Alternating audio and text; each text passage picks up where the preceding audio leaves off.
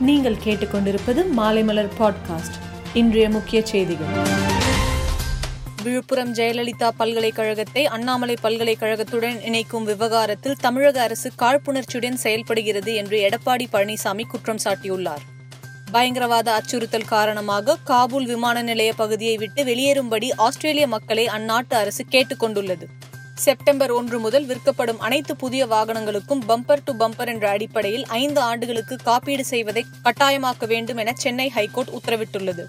திருவண்ணாமலை அரசு கலைக்கல்லூரிக்கு மீண்டும் கருணாநிதியின் பெயர் வைக்கப்படும் என்று அமைச்சர் பொன்முடி தகவல் தெரிவித்துள்ளார். புதுவை மாநில சமூக பொருளாதார மேம்பாட்டுக்கு பாடுபட வேண்டும் என்று அம்மாநில எம்எல்ஏக்களுக்கு கவர்னர் தமிழிசை அறிவுரை வழங்கினார். ஆப்கானிஸ்தானிலிருந்து இன்று மேலும் நூத்தி எண்பது பேர் இரண்டு விமானங்களில் இந்தியாவுக்கு அழைத்து வரப்படுகின்றனர். தமிழகத்தில் அடுத்த மூன்று நாட்களுக்கு பல்வேறு மாவட்டங்களில் பரவலான கனமழைக்கு வாய்ப்புள்ளது என்று வானிலை ஆய்வு மையம் தகவல் கூறியுள்ளது. மேலும் செய்திகளுக்கு மாலைமலர் டாட் காமை பாருங்கள்.